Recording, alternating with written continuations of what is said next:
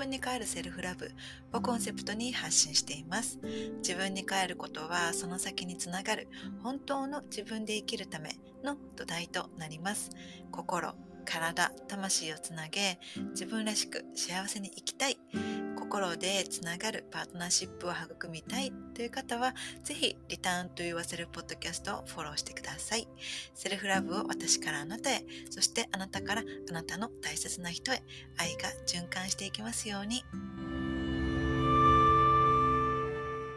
今日は24回目の配信となります。皆さんいかがお過ごしですか？えー、7月もそろそろ下旬になってきましたが、皆さん、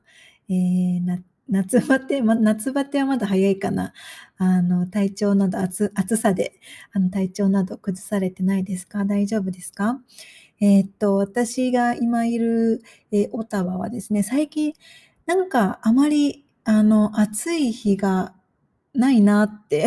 思って、あの、もちろん、あの、ちょっと蒸しってして、あの、蒸し暑いなって、ムシムシしてるなって感じることはあるんですけど、なんか、去年に比べたらあまり暑くないなっていうなんか体感ですね。なんか今日もあの夕方あのすごいあの大雨、一時的な大雨が降ったりとかしてて、ちょっとあの涼しいというか、あのひんやりとまではいかないんだけど、あの涼しい、あの一日、一日でもないか夕方でした。うん。で、まあまだ8月じゃないのでね、あの、きっと8月になったらまた、あの、暑い日が出てくると思うんですけど、なんか今日、あの、今年はね、そこまで暑くないなって、うん、かんあの感じですね。あの、覚えているのが、去年、去年の夏はですね、暑くて暑くて、あの、えっと、この自宅のあのベースメント、あの、地下の、えっと、カナダのお家あの、私、ね、あの、海外に住んだことってカナダしかないので、他の国がどうなのかわからないんですけど、カナダのお家って、あの、ベースメントが、あの、あるお家が、あの、私が知ってる限り、あの、ある、多いんですね。あの、一戸建てとかだったら。で、ベースメントってあの、物置のような感じで、あの、そうだな、私の家のベースメントは、あの、洗濯機が置いてあったり、えっ、と、まあ、物置とか、あとは、あの、食事、あ食、えっ、と、食べ物、あの、別に冷蔵庫とか冷凍庫とかに入れなくてもいい保存できる、あの、食べ物とかが、あの、あの保管してあるようなベースメント、地下があるんですけど、あの、地下が結構あの涼しいんですね。だから、去年の夏はあまりにも暑すぎて、あの、地下であの寝ていた、あの時もあったので、なんかそれに比べたら今年は全然そんなことないなっていう印象です。まあ、まだね、あの夏は始まったばかりというか、ね、あのまだまだこれからだと思うので、あのどうなるかわからないですけど、そんな感じです。はい。で、最近はですね、あの、2回目のリターンと言わせるコミュニティが、えー、今月の15日から始まって、えー、今は21日間瞑想に取り組んでいて、この前ですね、あの、ちょうど1週間が過ぎました。で、また今回もですね、毎日あのコメントで、えー、アウトプットしたりとかして参加してくださっている、えー、ソウルシスターズの皆さんと一緒に交流をしています。で、コメントでやり取りをしているとですね、ますますあの自分に帰ることの大切さを伝えたいなっていう気持ちがあの強くなっていく日々です。うん、なんかそんな風にあの感じさせてくださる、あの、ね、参加してくださってるソウルシスターズの皆さんには本当にあの感謝の気持ちでいっぱいです。でね、あの今回もまたあの一緒に温かなあのコミュニティをね、共に育んでくださっている、えー、ソウルシスターズの皆さんには、あの本当に本当に感謝しています。今これ 聞いてくだ、聞いてくれてるかな？ね、でも本当に感謝をしてます。で、私自身もね、毎日瞑想して自分に帰る時間を過ごしているんですけれど、自分に帰る時間を過ごせることっていうのは本当にあの幸せなことで、それが一日の中でたった10分でもあるだけで、本当に内側のね、安定が違ってきます。で、これは、あの自分に帰る時間を過ごすことをあの積み重ねれば積み重ねるほどそんな風に感じてきますね。やっぱり5分でも10分でもあるだけで、あの、心が違ってきます。うん、皆さんもあの自分に帰る時間ですね、過ごされていますか？私のインスタグラムですね、アットマークミリカルナ、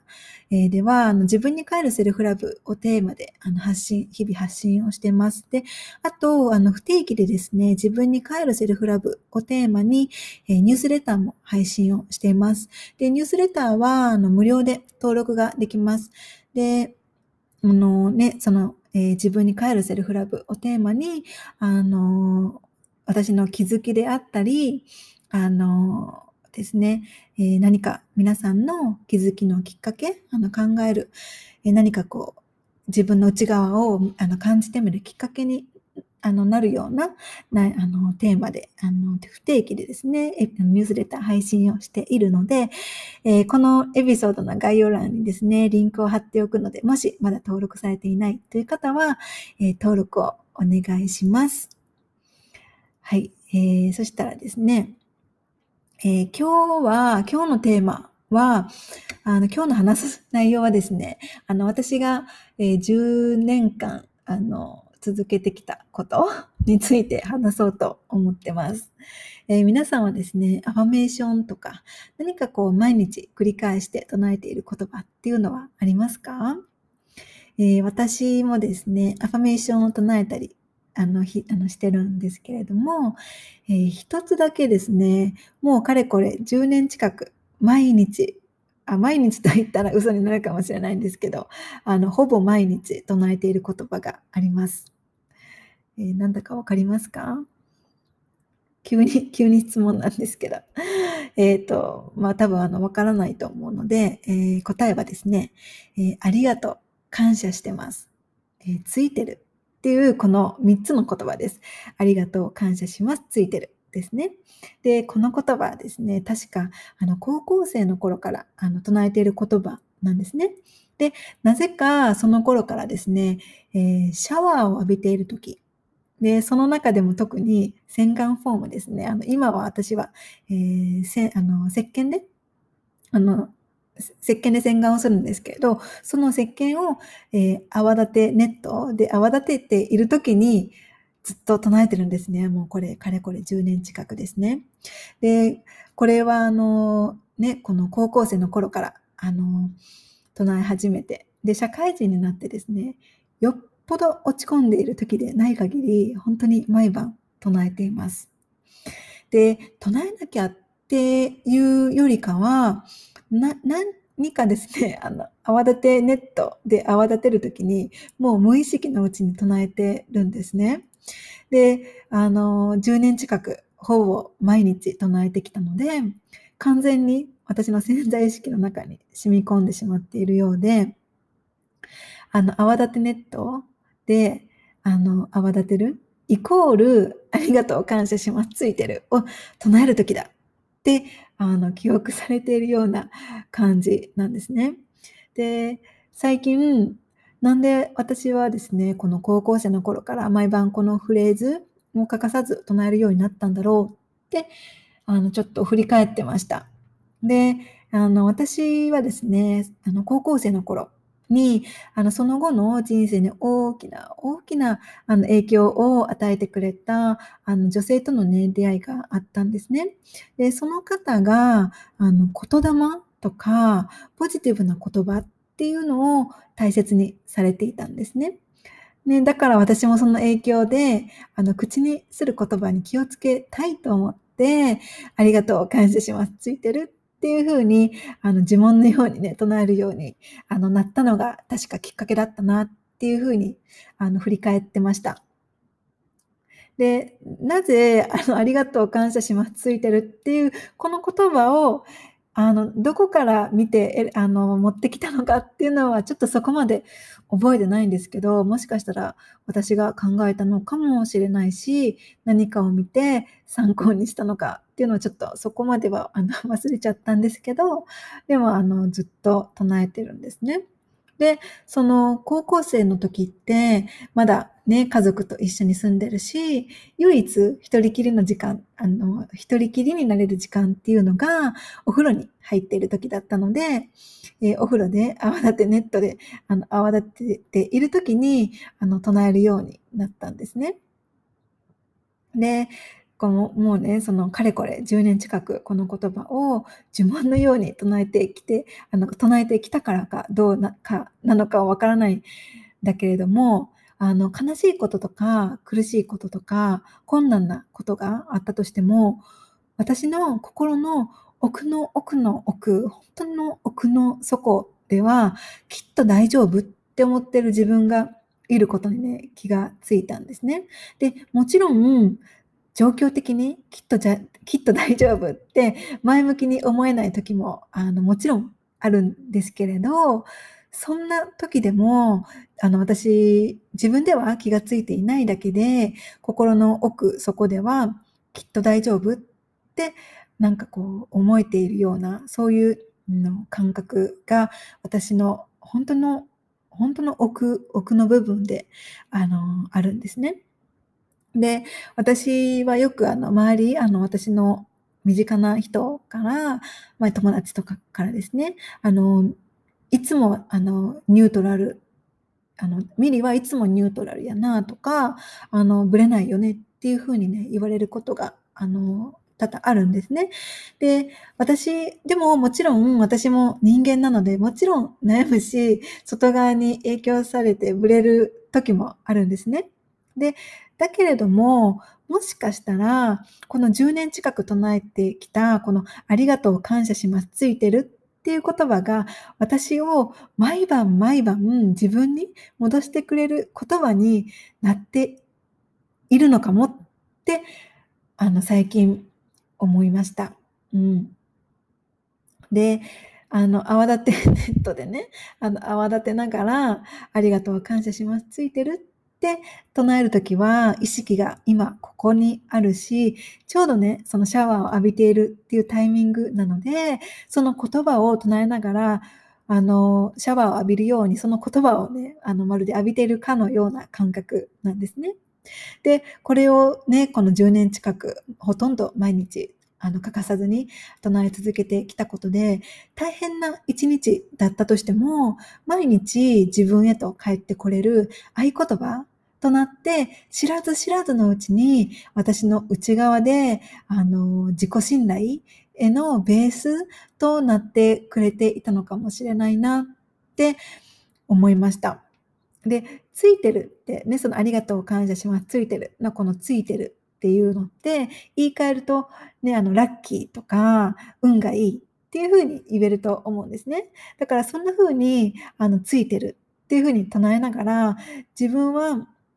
あの、ついてるから、運がいいから大丈夫だよって、あの、思えて、あの、いるのかなって、その、なんていうのかな、意識していないだけで、その言葉を唱えることによって、その言霊じゃないけれども、そのついてるっていう言葉を、あの、唱えることによって、もう無意識のうちに、あの、私はついてるから大丈夫って、あの、ね、感じる。もうそれがもうずっとずっと心に、あの、言葉を通して自分の内側に、あの、届く、響くことによって、自分を信頼することにもつながってきていたのかなって、あの、思いました。で、よく、あの、その自分を信頼することができないっていう風な悩みを聞くことがあるんですけれど、私はどうかなって考えたときに、私はどちらかといえば、自分を信頼して物事を選択できる方だなって思うんですね。で、自分を、じゃあ、その、私が自分を信頼するために何かこれまで一生懸命努力をしてきたかっっていうわけでは別に決してそういうわけではないけれども、もしかしたらそのベースにはこの10年近くね、毎晩あの呪文のように唱えてきたありがとう感謝しますついてるっていうこの言葉が、あの、この私のね、その自分を信頼することのベースにこの言葉が、あのなんてこの言葉がそのベースを作ってあのくれたのかなって、あの、感じます、思います。うん。で、そう考えると、その日々、あの、唱えるそのアファメーションとか、普段から前向きな言葉を唱えることは本当に大切だなって思います。たかが言葉だけれども、本当に言葉ってものすごく大きなエネルギー、パワーがあるんですね。ね、皆さんは何か前向きな言葉っていうのを普段唱えたり、あの、口に出したりとかされていますか？逆にですね、あの、いつも同じようなシチュエーションの時に、ついつい自分に対して言ってしまうネガティブな言葉とかあったりしますか？ね、その私たちが言葉を発するということは、そこにエネルギーをね、放っているっていうことでもあるんですね。だから、愛のない言葉とか自分を傷つける言葉を口にすれば、そこに自らエネルギーを放っていることになるので、愛のない出来事とか自分を傷つける出来事が現実で広がっていったりするんですね。で、逆に愛のある言葉、前向きな言葉を自分に与え続けると、愛のある場所、前向きな場所にその自分があのエネルギーを放つことになるので、そのようなね、出来事がどんどん拡大していきます。だから、あの、言葉を放つということは、ね、その、それを考えているあの、普段からそれを考えているっていうことにもなるんですよね。うん。だから、自分が普段からそこに意識を向けている、考えているっていうこと。だから、あの、言葉に出す、言葉、口から出るっていうことになるんですね。だから、自分が普段どんな言葉を使っているかとか、自分が普段どこに意識を向けているのかをあの見つめ直してみることっていうのは、より良い人生のため、あの、ね、それこそ、えー、愛のある、えー、場所とか、前向きな場所にエネルギーをあの自ら発していくためにも一度あの自分がどんな言葉を普段使っているか普段どこに意識を向けているか考えているかっていうことをあの見つめ直してみることはすごく大切なことです。はい。なので、今日のこの私のこのあの10年間あの発してき、あの、呪文のように唱えてきたありがとう、感謝、ありがとう、感謝します、ついてるっていうこの3拍子のこのエピソードが何か自分のあのこれを聞いてくださっている皆さんの普段の言葉に意識を向けて、えー、普段どんな言葉使っているかなとか、自分がどこに普段あの意識を向けて自分の大切な、大切なエネルギーを流しているかっていうのをあの見つめてみるきっかけになればいいなと思います。はい。そしたら今日のエピソードは以上です。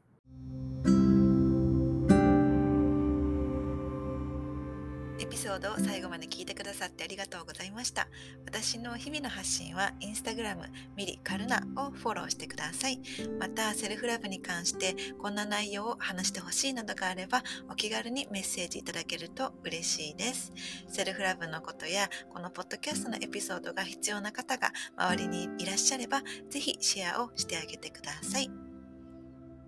それではこれを聞いてくださった皆様がどこにいて何をしていても今この瞬間が幸せでありますようにまた次回の配信でお会いしましょう。またね